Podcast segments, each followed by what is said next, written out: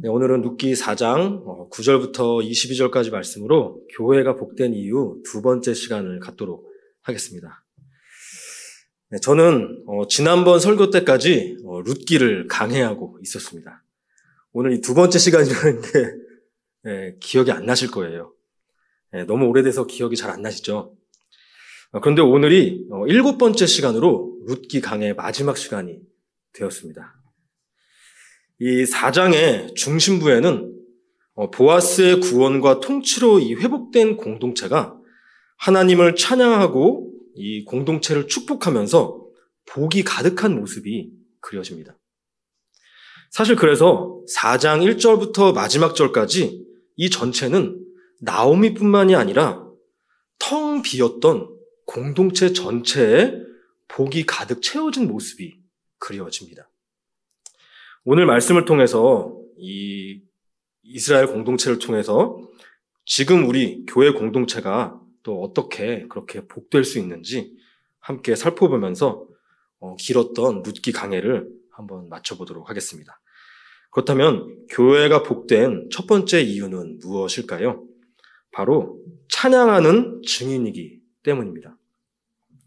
자, 보아스는 당시에 마을의 일들을 다스리던 성문 위에 첫 번째 기업물을 짜와 또 백성 전체를 대표하는 장로 10명을 모아서 기업 물음을 하고 또 룻과 결혼할 것을 결정했습니다. 자, 그러면서 그 장로들과 앞에 모여서 구경하던 백성들을 그 두 가지 사실에 대한 증인으로 세웁니다. 오늘 말씀 9절과 10절을 제가 다시 읽어보겠습니다. 보아스가 장로들과 모든 백성에게 이르되 내가 엘리멜렉과 기룡과 말론에게 있던 모든 것을 나오미의 손에서 산 일에 너희가 오늘 증인이 되었고 또 말론의 아내 모압 여인 룻을 사서 나의 아내로 맞이하고 그 죽은 자의 기업을 그의 이름으로 세워 그의 이름이 그의 형제 중과 그곳 성문에서 끊어지지 아니하게 함에 너희가 오늘 증인이 되었느니라 이 나오미의 기업을 물러주는 일과 이방 여인 룻과 결혼하는 일은 어, 간단한 일도 아니고 작은 일도 아니었기 때문에 이 법정에서 문제를 해결하고 또 모든 백성들을 증인으로 세운 것입니다. 자, 그런데요, 보통 이 법정에서는 자기의 이익, 자기의 무죄, 자기의 승리를 확실하게 하기 위해서 증인을 세우기 마련입니다. 하지만 보아스는 자기 자신이 그렇게 큰 희생을 감당하고도 자기를 변호하기 위해 자기의 이름을 알리기 위해서가 아니라 우리의 형제들이 우리의 공동체에서 끊어지지 않게 하기 위해서 증인을 세운다고 말을 하고 있는 것입니다. 그러자 백성들과 장로들이 이렇게 답을 했습니다. 11절 상반절 말씀인데요. 성문에 있는 모든 백성과 장로들이 이르되 우리가 증인이 되나니. 결국 방금 읽었던 세 구절 속에 증인이라는 말이 세 번이나 반복되고 있는 것입니다. 나오미와 룻은 어찌 보면은 이 공동체에서 별것 아니게 여겨질 수 있는 과부들이고 죽으면 어느덧 잊혀버려질 수 있는 사람들일 수도 있지만 이 공동체 전체가 룻과 나오미의 일에 증인이 되는 것이 너무나 중요한 일임을 강조하고 있는 것이죠.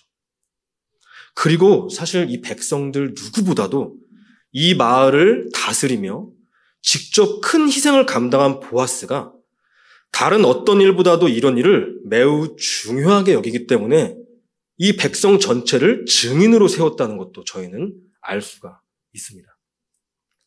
어찌 보면 보아스가 이런 사람이기 때문에 나오미와 룻이 남편과 자식들을 모두 잃고 괴로워하며 돌아오던 때에 성문 위에서 그들을 유심히 살펴봤을 수도 있고요. 그런 목적으로 마을 사람들을 돌아보다가 고생스럽게 일하던 룻을 먼저 보고 와서 룻을 돌봐준 것일 수도 있습니다. 사실 이렇게 작고 연약한 과부들까지도 확실하게 돌보며 사랑과 정의로 다스리는 이 보아스가 마을에 있다는 것이 이 마을이 복이고요. 이것은 이 보아스를 세우신 하나님의 복이 이 보아스를 통해서 모든 백성에게 임하고 있다는 것을 보여주는 것입니다.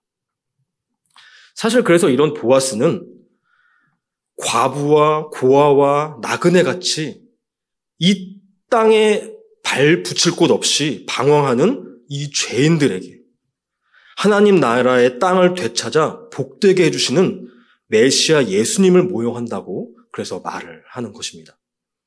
히브리서 9장 15절에는 이런 보아스와 같이 사역하셨던 예수님의 모습이 나옵니다. 히브리서 9장 15절입니다.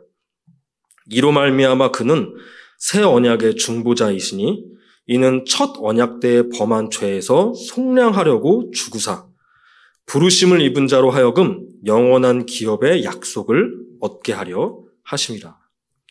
이 죄에서 속량하셨다는 것이 바로 보아스가 나오미의 기업을 큰 대가를 내고 산 것처럼 바로 저희의 죄값을 대신 지불하셨다는 것을 의미하고 또 그것을 통해서 저희들이 잃어버렸던 영원한 기업, 하나님과 하나님 나라를 얻게 하셨다는 것을 말하는 것이죠. 그리고 이런 예수님께서는 바로 저희들을 그 일의 증인으로 세워 주셨습니다. 누가복음 24장 46절부터 48절까지 말씀입니다. 또 이르시되 이같이 그리스도가 고난을 받고 제3일에 죽은 자 가운데서 살아날 것과 또 그의 이름으로 죄사함을 받게 하는 회개가 예루살렘에서 시작하여 모든 족속에게 전파될 것이 기록되었으니 너희는 이 모든 일의 증인이라.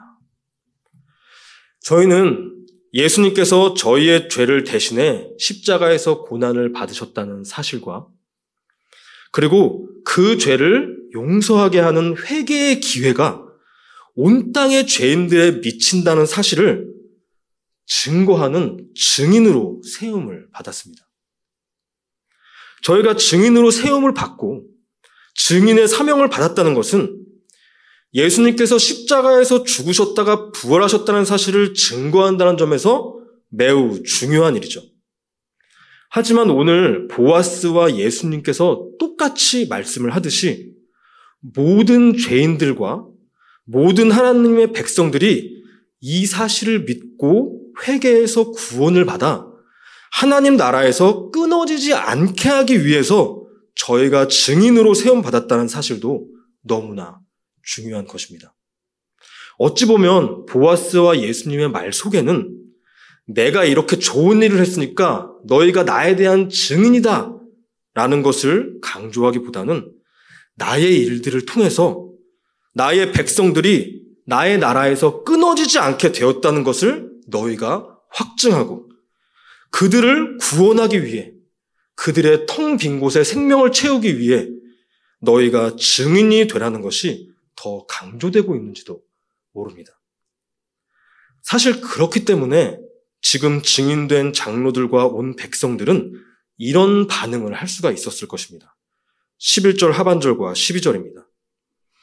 여호와께서 내 집에 들어가는 여인으로 이스라엘의 집을 세운 라헬과 레아 두 사람과 같게 하시고 내가 에브랄에서 유력하고 베들레헴에서 유명하게 하시기를 원하며 여호와께서 이 젊은 여자로 말미암아 내게 상속자를 주사 내 집이 다말이 유다에게 낳아준 베레스의 집과 같게 하시기를 원하노라 하니라. 지금 장로들과 백성들이 자신을 위해 희생하고 자신들을 이 백성들을 구원하는 증인으로 세워준 것에 너무나 감사하기 때문에 보아스를 열렬하게 축복을 하는 것입니다. 몇 번에 걸쳐서 축복을 하는 거예요. 만일 보아스가 자기를 위한 이기적인 목적으로 이런 일들을 했다면 이 증인들이 이렇게 함께 기뻐하며 보아스를 축복하지는 않았을 것입니다. 먼저 이 축복의 내용이 뭔지를 한번 살펴보도록 하죠.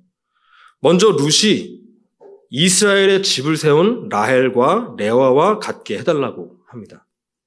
라헬과 레아는 열두 지파로 구성된 이스라엘 민족의 근원이 된 12명의 아들을 낳은 야곱의 아들들이죠. 룻이 이렇게 많은 백성을 가진 민족이 될 수 있게 해준 이스라엘의 어머니들처럼 돼가지고 이 보아스가 많은 생명의 근원처럼 되기를 축복하는 것입니다.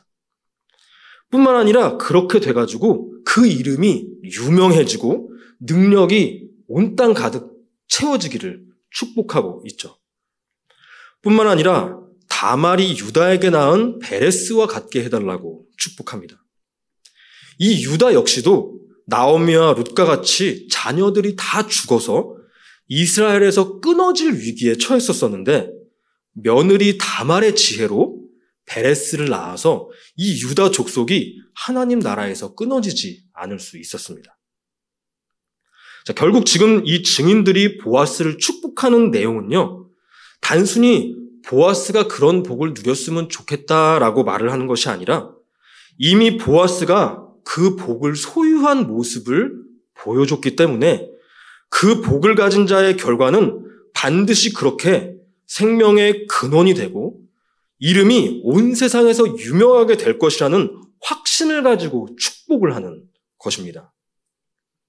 이것은 보아스가 시켜서 억지로 증인의 역할을 하는 게 아니라 보아스가 공동체를 위해 헌신하고 사랑하고 정의와 공의로 다스려주는 것에 대한 기쁨과 감사가 있었기 때문에 이렇게 나의 구원자를 찬양하는 증인의 모습이 나올 수가 있는 것이죠. 저희도 역시 마찬가지입니다.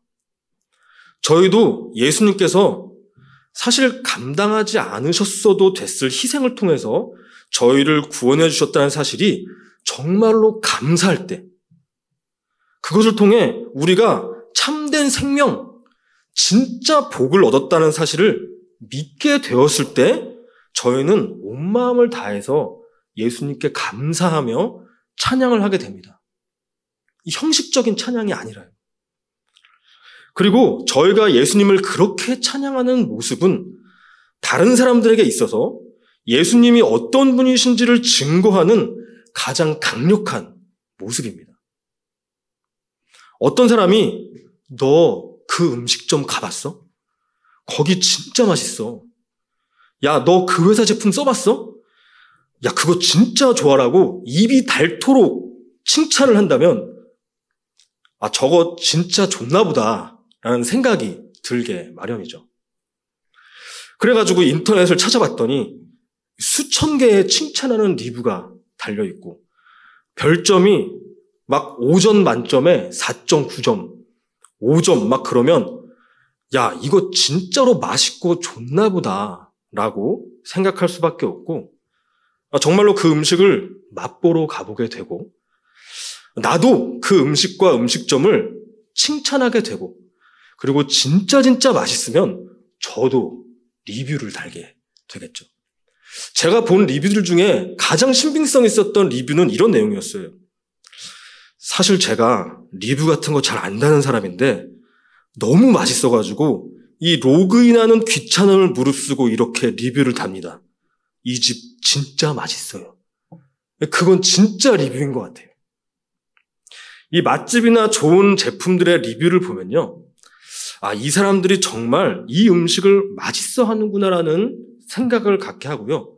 그 리뷰가 많으면 많을수록 더 신빙성을 갖게 됩니다. 그래서 직접 가서 먹어보면 정말 거의 다 맛있어요. 그 리뷰를 단 사람들은 사실 그 가게를 칭찬해야 되는 어떤 당위성을 가지고 억지로 한 것이 아니라 진짜 맛있어서 자발적으로 그것을 칭찬한 것이기 때문입니다. 사실 저희 역시도 마찬가지죠. 어떻게 예수님께서 저에게 주신 복을 맛집에 비교할 수 있을까요? 저희가 예수님을 통해 받은 복에 대해서 얼마나 감사하고 귀하게 여기는지는 저희가 평소에 사람들에게 이 예수님을 얼마나 입이 닳게 칭찬하는지, 얼마나 감사하고 기쁜 마음으로 찬양하는지에 따라 드러나게 되고 그 모습이 바로 예수님과 그 구원의 결과를 증거하는 증인의 모습으로 남게 되는 것입니다.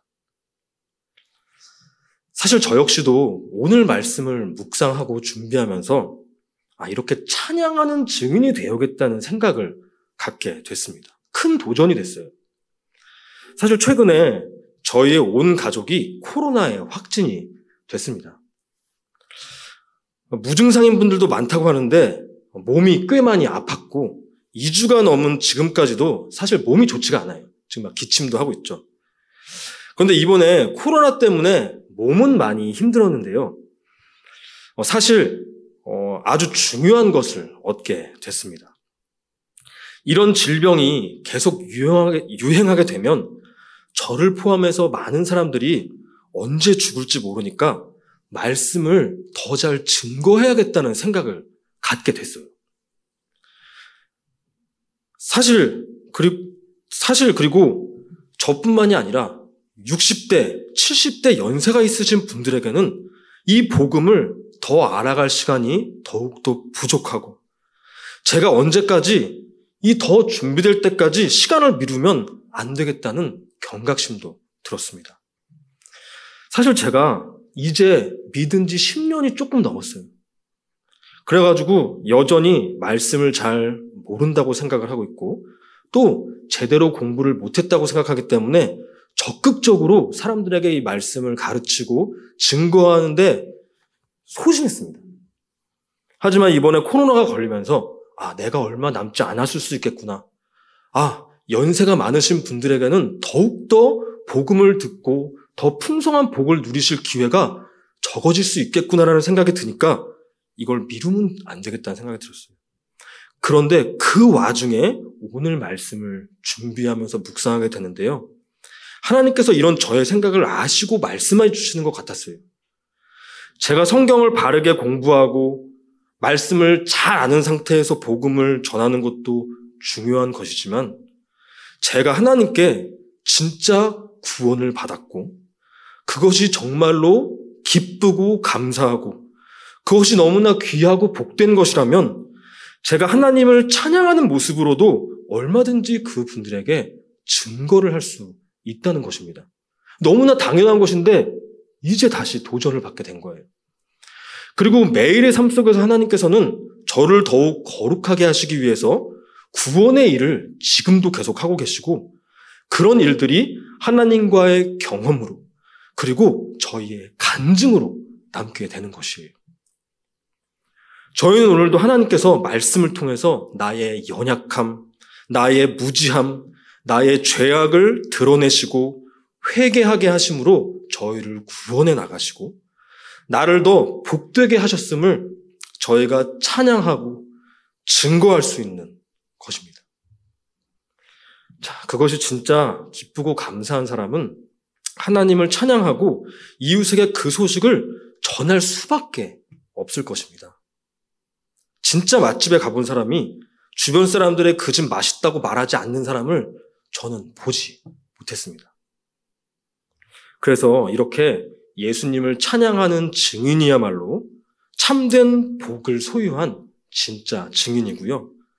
그 증거를 통해서 교회가 복된 공동체라는 것이 온 세상에 드러나게 되고요. 그걸 가능하게 해주신 예수님이 복의 근원이요. 생명의 근원이요. 죄를 용서해 주시는 구원자라는 사실이 자연스럽게 증거되게 되는 것입니다. 저와 여러분들께서 이렇게 저희를 십자가에서 구원해 주신 예수님을 찬양하고 또 오늘도 매일매일 저희를 죄 가운데서 거룩함으로 구원해 주시는 성령님을 찬양하며 교회가 구원받은 복된 공동체라는 것을 증거하는 증인들이 되시기를 바랍니다. 그렇다면 또 교회가 복된 두 번째 이유는 무엇일까요? 축복하는 통치자이기 때문입니다. 이 보아스와 룻은 결국 결혼을 했고요. 하나님께서 룻을 임신하게 해주셔서 아기를 낳았습니다. 그런데 보통 아기를 낳으면 그 아기의 이름을 부모가 지어주거나 룻 어른들께서 지어주십니다. 그런데 오늘 본문에서는 특이하게 이웃 여인들이 아이의 이름을 지어줍니다. 17절 상반절을 보겠습니다.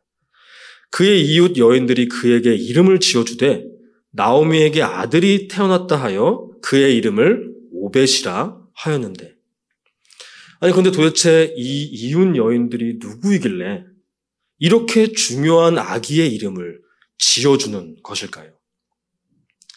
저는 이 여인들이 누구인지 수소문을 해봤습니다. 어, 발견을 했습니다. 사실 이 이웃 여인들은 룻기 1장에서도 나왔었습니다. 1장 19절을 보겠습니다. 이에 그 두 사람이 베들레헴까지 갔더라. 베들레헴에 이를 때에 온 성읍이 그들로 말미암아 떠들며 이르기를 이가 나오미냐 하는지라. 자, 나오미가 남편과 자식들을 잃고 베들레헴에 돌아왔을 때 온 성읍이 떠들며 나오미의 이름을 불러줬습니다. 그런데 저희 한글 성경에서는 전혀 발견할 수가 없지만요. 히브리어 원어로 이 성읍이라는 단어를 보면요. 여성형 복수로 표현이 되어 있습니다. 이 히브리어 단어들에는 뒷부분이 이렇게 변하면서 성별이 표시가 되거든요. 사실 이것은 성문위의 장로들이 온 백성을 대표하듯이 이 여인들도 온 성읍 백성들을 대표한다는 것을 보여줍니다. 그래서 이 룻기에서 이 온 백성들을 남자 장로들과 이웃 여인들로 대표해서 표현하고 있는 것이죠. 그러니까 이, 이 여인들은 사실 이 교회 공동체입니다. 그런데 이 여성들은 나오미가 처음 돌아왔을 때 나오미의 이름을 기억하고 그 이름을 불러줬던 사람들인데요. 나오미의 이름의 의미는 기쁨입니다. 와, 저게 누구야? 기쁨이가 돌아왔다. 라고 떠들썩하게 환대를 했던 것이죠. 그런데 그때 나오미는 내 이름을 나오미라고, 기쁨이라고 부르지 마라. 하나님께서 나를 징벌하셔서 나를 너무나 괴롭게 하셨으니까 내 이름을 쓰다라는 의미의 말하라고 불러달라라고 말을 했었죠. 사실 나오미의 인생이 괴롭게 된 것은 맞았습니다. 하지만 하나님께서는 나오미를 징벌하셔서 괴롭게 하신 것이 아니었습니다. 오히려 나오미가 이 사사시대의 영향을 받은 남편 엘리멜렉과 아들들의 죄악의 영향력에서 벗어나 참된 구원의 기쁨을 누릴 수 있도록 이 고난을 허용하셨던 것이었습니다. 결과를 아는 저희들은 그걸 알 수가 있죠. 하지만 그런 하나님의 깊은 뜻을 알 수 없었던 나오미는 그런 하나님을 오해하고 자신의 이름을 바꾸어 버렸던 것입니다. 그런데요, 이때 이 여인들은 그런 나오미에게 아무런 말도 해주질 않고 그냥 기다렸습니다. 왜냐하면 아직 나오미가 이 고난을 주신 하나님을 아직 이해하지 못했기 때문에 나오미에게 올바른 조언, 올바른 권면을 해줘봤자 그것을 위로로 받아들일 수가 없기 때문입니다. 그런데 오늘 본문에서는 이 여인들이 나오미에게 이렇게 말을 합니다. 14절 상반절입니다. 여인들이 나오미에게 이르되 찬송할 지로다. 이 나오미의 이름이 기쁨이잖아요. 그런데 이 기쁨은 다른 기쁨이 아니라 하나님으로부터 말미암는 기쁨입니다. 그러니까 이 나오미의 이름의 정체성은 하나님께서 나에게 기쁨을 주셨기 때문에 찬송하라는 거예요. 그런데 나오미는 그런 이름의 정체성을 갖고 있었음에도 불구하고 하나님을 오해하고 하나님을 찬송하지 못하고 오히려 불평불만을 했던 것입니다. 하지만 보아스를 통해 구원을 얻고 자식을 얻음으로써 이제는 하나님께서 자신에게 고난을 허락하신 이유도 알고 깨달았을 것입니다. 고난으로 인해 하나님을 불평하던 입술이 이제 다시 하나님을 찬송할 수 있게 영적인 눈이 열리게 된 것이죠. 그래서 그것을 알게 된 이웃 여인들은 여기서 다시 나오미의 이름을 마라라고 부르지 않고 나오미라고 불러주면서 그 이름대로 하나님을 찬송할 것을 권면을 하고 있는 것입니다. 하나님의 백성들은 이렇게 하나님께서 구원의 일을 해주실 때 하나님의 백성들이 하나님의 뜻을 따라 살아갈 수 있도록 이 권면하고 위로하고 말씀을 가르치며 하나님의 나라를 다스리는 자로 이 통치자의 역할을 부여받았습니다. 지금 이 이웃 여인들이 그 모습을 보여주고 있는 거예요. 창세기 1장 19절입니다. 여호와 하나님이 흙으로 각종 들짐승과 공중의 각종 새를 지으시고 아담이 무엇이라고 부르나 보시려고 그것들을 그에게로 이끌어 가시니 아담이 각 생물을 부르는 것이 곧 그 이름이 되었더라. 하나님께서는 이 사람을 하나님의 형상과 모양대로 만드셔서 피조물들을 하나님의 뜻대로 다스리도록 하셨고, 바로 그 피조물들에게 이름을 지어주는 방식으로 하나님의 뜻대로 세상과 이 피조물들이 올바른 관계 안에서 올바른 모습으로 살 수 있도록 통치하는 모습이 나타났던 것입니다. 구약에서는 바로 그런 모습으로 통치자의 모습이 표현됐던 거예요. 이 고대의 이름은 그 사람의 삶의 이유, 삶의 목표, 그리고 이웃과 조상과 다른 사람들과의 관계를 설정해주는 정체성과 같은 것이었어요. 그래서 이 사람이 어떤 삶을 살길 바라는지, 혹은 이 사람이 어떤 삶을 살았는지를 이 이름으로 보여주는 것이었습니다. 그래서 하나님께서는 아브람과 야곱이 하나님의 뜻에 어느 정도 순종하는 사람이 되었을 때 아브라함과 이스라엘로 이름을 바꿔주시는 모습으로 이들이 세상의 통치를 받고 있는 사람인지 하나님의 통치 아래에 있는지를 보여주셨던 것입니다. 하나님의 백성들 역시도 이런 하나님의 통치권을 위임받아서 하나님의 뜻을 따라 이 세상을 다스리는 왕이 되었습니다.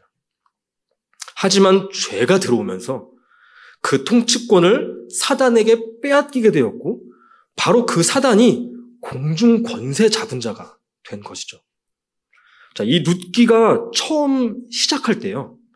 베들레헴에 흉년이 일어나고 엘리멜렉의 가족을 데리고 하나님의 공동체를 떠나가고 이방 여인들과 결혼을 하게 되고 죽음을 맞이하는 모습을 통해서 이 마귀에게 통치권을 빼앗겨 죄에 노예된 모습과 그 결과들을 보여줬던 것입니다. 그런데 이제 이 베들레헴 공동체는 하나님의 은혜로 보아스가 복된 통치를 하게 돼서 이 공동체의 원래 정체성이 회복되고 흉년이 그치게 되었죠. 그래서 온 백성들을 대표하는 이 여인들이 나오미의 이름을 불러주면서 환대를 했던 것이고 그 이름대로 하나님을 찬양할 수 있도록 이 다스리는 통치자의 역할이 회복되었다는 것을 이 말씀에서 보여주고 있는 것입니다. 바로 이렇게 이 여인들이 나오미의 이름을 통해서 통치권을 행사하는 하나님의 백성들을 대표하기 때문에 보아스와 룻이 낳은 아이의 이름을 지어줄 수 있었던 것입니다. 수소문, 수소문하는 과정이 조금 길었죠. 그렇다면 이 아이 이름을 지어주는 것을 통해서는 어떤 통치가 일어났을까요? 궁금하지 않으신가요? 네, 저도 궁금, 많이 궁금했는데요. 어제 아침에서야 이걸 알게 됐어요.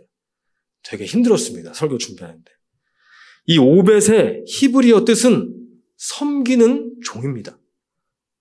아이의 이름을 섬기는 종이라고 지은 것입니다. 왜 그랬을까요? 14절과 15절에 그 이유가 나옵니다. 여호와께서 오늘 내게 기업 물을 자가 없게 하지 아니하셨도다. 이 아이의 이름이 이스라엘 중에 유명하게 되기를 원하노라. 이는 내 생명의 회복자이며 내 노년의 봉양자라. 이 이웃 여인들이 지금 나오미에게 이야기를 하는 거예요. 바로 이 오벳이 보아스가 나오미에게 물려준 기업을 이어갈 자이고 하나님 나라에서 나오미의 생명이 끊기는 것을 막아서 회복시켜준 자이고 또 룻을 대신해서 나오미의 노년을 봉양해 줄 사람이기 때문에 섬기는 자 오벳이라고 이름을 지어준 것입니다. 아니, 그런데 어떻게 이제 막 태어난 아이에게 할머니를 봉양할 노동력으로 치부를 해서 이름까지 그렇게 할머니를 섬기는 종이라고 지어버린 것일까요?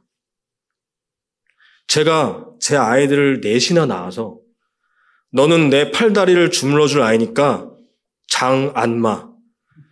너는 나 늙었을 때밥 떠먹여줄 아이니까 장밥통. 너는 나 대신에 운전해주고 다녀야 되니까 장기사. 너는 의사가 돼서 내 아픈 곳을 치료해줘야 되니까 장의사라고 제 아이들의 이름을 지었다면 아동 학대겠죠. 그렇다면 이 이웃 여인들이 아동 학대를 하는 것일까요? 아닙니다. 상징적인 그림을 보여주는 것이죠. 이 보아스는 구원자의 모형입니다. 예수님의 모형이죠. 그리고 이 룻은 이웃을 위해 희생하는 참된 교회의 모습을 모형합니다. 그래서 남편 예수님과 참된 교회인 룻의 결혼, 이 연합을 통해서 낳게 된 이 생명, 오벳이 생명을 얻고 이 확장된 참된 교회들을 보여주기 때문에 이 교회의 정체성이 바로 연약한 이웃에게 생명을 회복해주고 이웃이 그 생명을 이어나가고 누릴 수 있도록 봉양하며 섬기는 종이라는 것을 보여주는 것입니다. 이 오벳이 히브리어로 아바드라고 하는 히브리어가 변형된 말인데요. 이 아바드는 창세기에서 아담과 하와에게도 주어진 명령입니다. 이 땅을 경작하라. 그래서 이 아바다라는 단어가 나중에 성전을 봉사하는 제사장들과 레위인들에게 쓰이고요. 결국은 이 하나님의 백성 모두가 하나님과 백성들을 섬기는 종, 아바드, 바로 오벳인 것입니다. 이것은 바로 이 섬기는 종의 모습은 바로 그래서요. 보아스의 모습이기도 했고요. 룻의 모습이기도 했고요. 바로 저희를 섬기셨던 종, 예수님의 모습이기도 했던 것입니다. 마태복음 20장 28절입니다. 인자가 온 곳은 섬긴을 받으려 함이 아니라 도리어 섬기려 하고 자기 목숨을 많은 사람의 대속물로 주려 함이니라. 하나님께서 온 세상의 창조주이심에도 불구하고 섬기는 종의 모습으로 이웃을 사랑하듯이 그 형상과 모양을 닮은 하나님의 백성들 역시도 그런 모습으로 하나님의 뜻을 따라 온 세상을 섬김으로 다스리는 것은요, 뭐, 잘못 사는 것이 아니라, 헛되게 사는 것이 아니라, 복되게 사는 것입니다. 그래서 사실 이 여인들은 오벳의 이름을 지어준 후에 오벳을 축복하는데요. 바로 그 축복의 내용이 생명의 회복자요, 노년의 봉양자요, 기염 물을 자요라고 말을 하는 것입니다. 그렇게 축복하는 거예요. 너는 봉양자가 될 것이야. 너는 섬기는 종이 될 것이야. 그러면서 이 오벤 역시도 이스라엘 중에 유명해지기를 또 축복을 해주는 것입니다. 여러분 이렇게 축복이라는 것은요. 네가 원하는 대로 잘 되게 해달라고 빌어주는 것이 아닙니다. 바로 하나님과 함께 하기를 하나님의 뜻이 그 인생 가운데 이루어져서 하나님과 이웃을 사랑하고 섬기는 그 복을 누리는 자가 되게 해달라고 하는 것이 바로 축복의 본질입니다. 결국 상대방에게 섬김의 종이 되라고 하고 섬김의 종이 될 수 있도록 권면하고 말씀으로 가르치고 그렇게 다스리는 것은 상대방을 저주하는 것이 아니라 나를 섬기게 할 도구로 만드는 것이 아니라 하나님의 뜻을 따라 축복하며 이 세상을 다스리는 모습인 것입니다. 이 오늘 말씀에서는 하나님의 백성들을 대표하는 이웃 여인들이 보아스의 구원으로 말미암아 이 세상을 축복하는 통치자로 회복이 되어서 나오미와 오벳을 복된 삶을 살도록 축복하고 다스리는 모습을 보여준 것이죠. 그래서 결국 그 계보를 따라서 다윗이 나와서 보아스와 같이 희생과 섬김을 통해 정의와 공의로 하나님의 나라를 다스리게 되고요. 그 계보를 따라 섬김의 왕 예수님이 오셨고요. 그 예수님의 구원을 통해서 저희가 바로 섬기는 교회, 섬기는 종, 우리를 산 제물로 바쳐서 하나님과 이웃을 사랑하고 섬기는 복된 교회가 나올 수 있었던 것입니다. 그래서 룻기의 마지막에서는 그것을 보여주기 위해서 다윗으로 이어지는 계보로 마무리가 되는 것이고요. 마태복음에서 다윗에서 예수님으로 이어지는 계보가 나오는 것입니다. 그리고 그 계보는 바로 저희들에게로 이어지는 것이죠. 사실 오늘 말씀에서 이 교회를 모형하는 장로들과 여인들 역시도 죽은 엘리멜렉과 그 아들들과 다를 바가 없었습니다. 그렇기 때문에 이 공동체에 하나님의 저주인 흉년이 임했었던 것이에요. 엘리멜렉만이 아니라 엘리멜렉만 하나님의 통치를 거부하고 이방 땅으로 도망간 사람이 아니라요. 이 장로들과 여인, 이 장로들과 여인들이 대표하는 모든 백성들이 몸은 이스라엘에 있을지라도 마음은 엘리멜렉과 똑같았습니다. 엘리멜렉은 이 구원받기 전에 이스라엘 공동체 전체를 대표하는 자였기 때문이에요. 바로 저희를 대표하는 자입니다. 하지만 보아스를 통해 나오미와 루시 구원을 얻었을 뿐만이 아니라 그 공동체 전체가 회복돼서 복이 가득 임하게 된 것이죠. 그래서 이들의 모습이 바로 죄인 되었다가 회복된 바로 지금 저희 교회의 복된 모습을 보여주고 있다고 말을 하는 것입니다. 오랜 기간 동안의 룻기 강해가 오늘로 마쳐집니다. 하나님께서는 고난을 통해 저희의 죄를 깎아주셔서 저희의 죄를 비워내시고 그것이 텅 비어서 공허하게 된 것 같지만 왜냐하면 내가 너무나 원하던 것이 없어졌으니까요. 하지만 그 가운데 진짜 복된 생명을 채워주시고 그뿐만이 아니라 하나님의 구원 사역의 증인이자 대리 통치자의 역할을 회복시켜주는 구원자라는 것이 이 룻기 전체의 주제입니다. 저희는 룻기에서 나오미와 룻의 회복만을 보느라 이 공동체 전체가 증인과 통치자로 회복되었다는 것을 어, 오랫동안 놓쳐왔던 것 같아요. 하지만 오늘 말씀을 통해서 지금 저희 교회 역시 예수님을 통해 이미 증인과 통치자의 정체성이 회복된 복을 누리고 있다는 것을 다시 한번 확인하게 됐습니다. 그 복을 주신 하나님을 찬양하고 송축하며 증인이 되시기를 바라고 또 이웃에게 그 복을 빌어주는 축복의 통로, 축복의 통치자가 되시는 저와 여러분들이 되시기를 바랍니다.